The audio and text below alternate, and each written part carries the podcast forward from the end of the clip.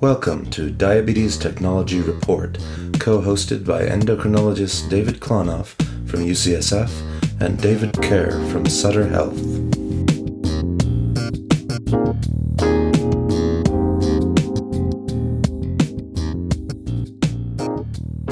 Welcome to the Diabetes Technology Society podcast, Diabetes Technology Report. I'm David Klonoff. I'm an endocrinologist at Mills Peninsula Medical Center in UCSF. I'm going to be uh, co uh, moderating this uh, session today with Dr. David Kerr, and I'm introducing Dr. Kerr. Hello, everyone. David Kerr here. I'm senior investigator at Sutter Health. I'm based in Santa Barbara, California.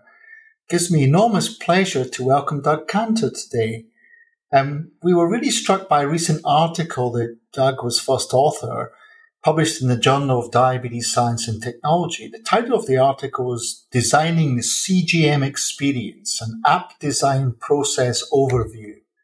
So before we get into the impetus behind the article, Doug, just want to tell the audience a little bit about who you are and what you're doing at the moment. Yeah, absolutely. Uh, first off, thank you so much for having me on the podcast. It's, it was a pleasure to write the article for um, the Journal of Diabetes Science and Technology and also to be here today. Um, as you mentioned, I'm Doug Kanter. I am the uh, director of user experience design at Dexcom.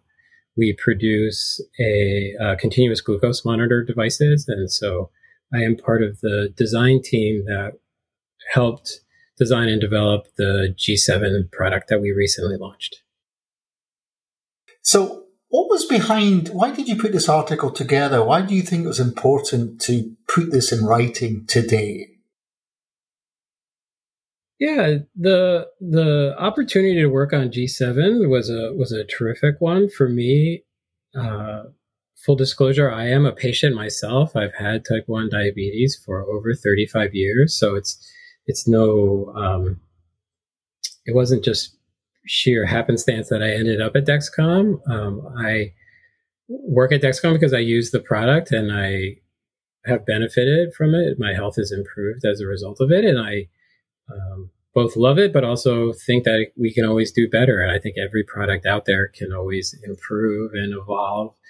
And so this article that I wrote was about capturing how design influences the development of a product like G7. One of the things we talk about in the article is that CGMs have evolved over time. These started off with this really promising technology and the software was not as advanced. But as we get more and more users on products like this, the design needs to improve. It needs to be more user friendly and it needs to, it can best serve users or uh, people with diabetes by allowing them to get in, address the the problems that they have in their life or help them to manage their health and then get out and get back to the rest of their life. And that that aspect of the experience is is actually really important to me. It's that whole mental burden of diabetes. Um, people talk about how having diabetes can be like having a part-time job or a full-time job. You're always making all these decisions there's tremendous power in having glucose readings from a CGM. Yet at the same time, that's a lot of data, and data can either be really powerful or overwhelming. And we want it to be the former. We want you to be able to live healthier by using these these devices and software. I guess the question is, what, what was the main what's the main message you want to get to other designers, creators of digital health products who are wanting to help and support people living with all forms of diabetes. Sure. You know, living living in the US there's there's no shortage of problems with our healthcare system. I think there's a lot of frustrations across the experience um, from probably from everyone involved. Living with type 1 diabetes for as long as I have for several decades, I can definitely I know several aspects aspects of it myself. And I definitely wanted to just be part of that solution. I think that there's a lot of designers out there doing great work, and there's no shortage of um, great design work being produced by all industries. but we're seeing a lot of change in healthcare in America and around the world right now.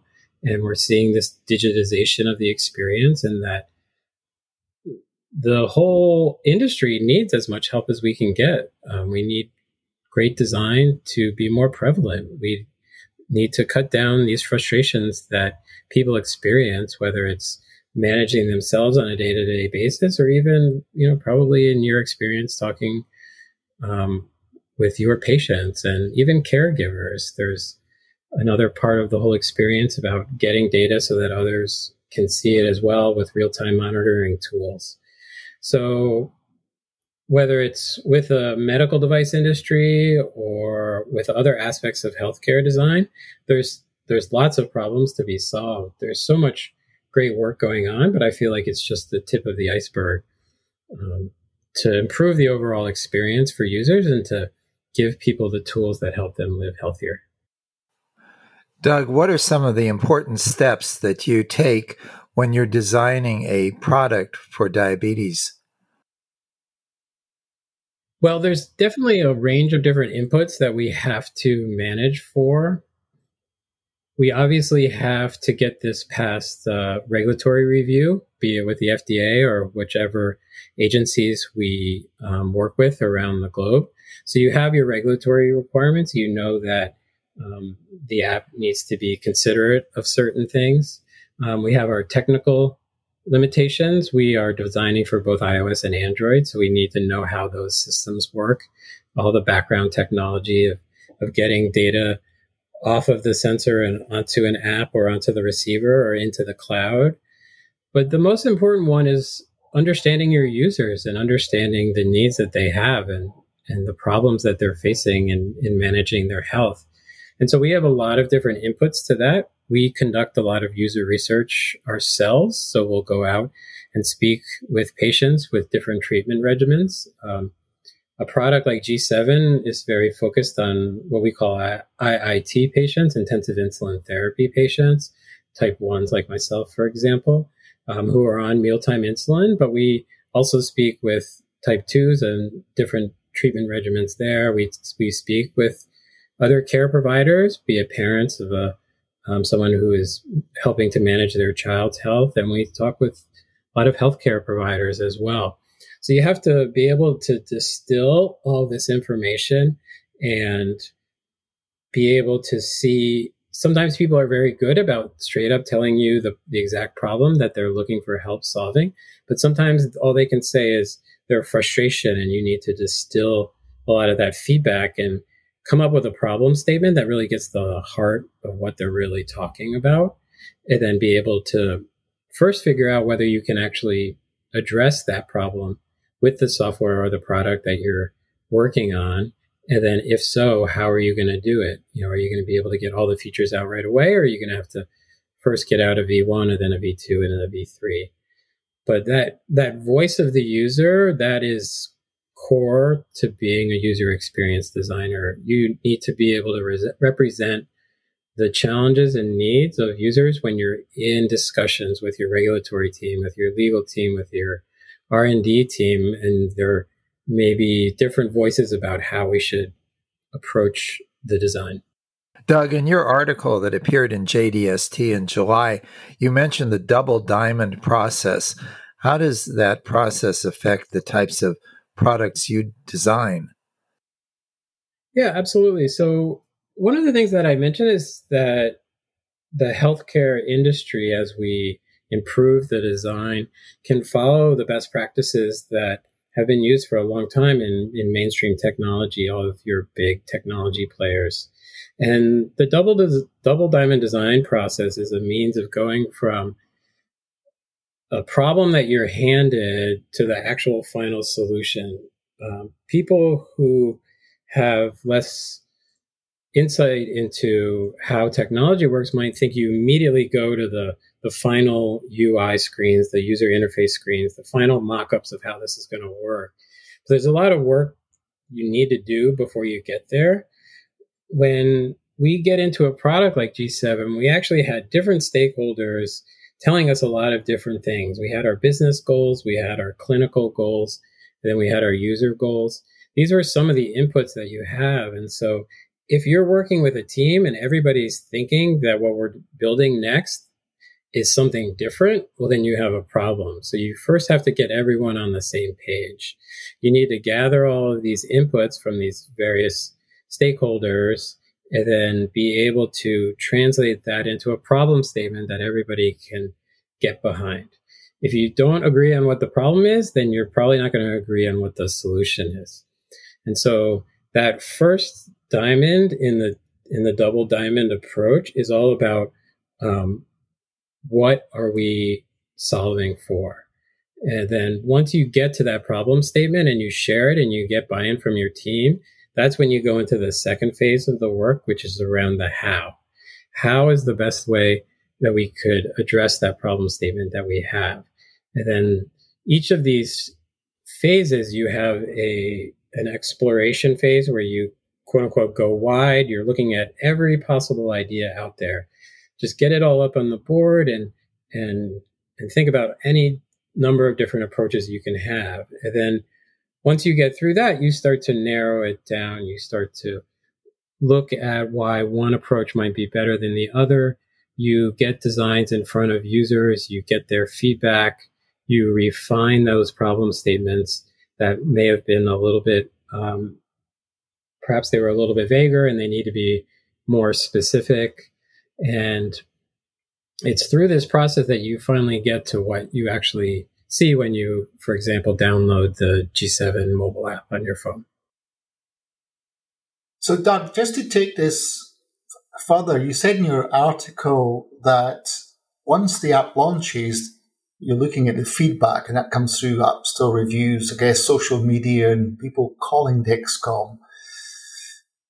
How, what's the value of that? Do you think it represents the greater world of people living with diabetes? And how, how much value do you put into that? Uh, that's a great question. You know, we we do have a means of taking every app store review, for example, that comes in, and we look at those. And I was just talking with one of my colleagues earlier today. Um, it's a little bit of a, a challenging channel to to distill the feedback because a lot of it tends to be pretty negative. Um, a lot of one star reviews, and of course, you have to um, sit with that and hear it and, and acknowledge that must it. be that must be quite depressing, or is it just part for the course? You know, I I think I probably um, I probably take it a little bit more personally than I should, and I think over time you kind of get more used to it as I said, as a as someone who uses these systems themselves, I I take it all very personally. Um, I, but we have to hear it, and we have to escalate or raise up the the feedback that we think is most noteworthy. That's one channel where the feedback tends to skew a little bit more critical. We obviously have our whole sales team, so they are interacting with healthcare professionals. They're also interacting with with users of the systems themselves. We have people posting on YouTube or any of the other social media channels. We'll see that as well. Um, we have reviews written by you know people like Diatribe and Close Concerns is another voice. And then obviously there's just the experience of walking around a conference. Um, you can see it, um, people you know or people who visit our booth. So there's there's no shortage of channels.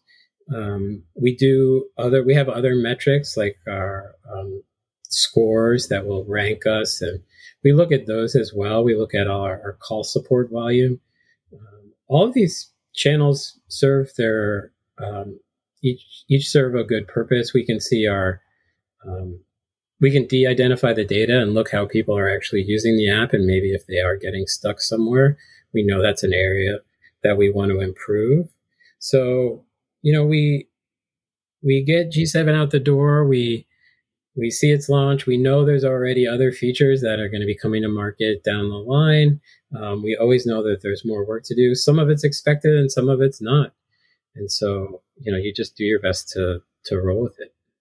I find this very reassuring that it's not a question of if you if we build it, you will come. The fact that you're reflecting on it is really positive. I'll hand it back to David Klonoff. Doug, do you see any trends for future devices in the whole industry? I think the one of the most interesting things I'm seeing is just looking at the adoption of CGMs as the technology.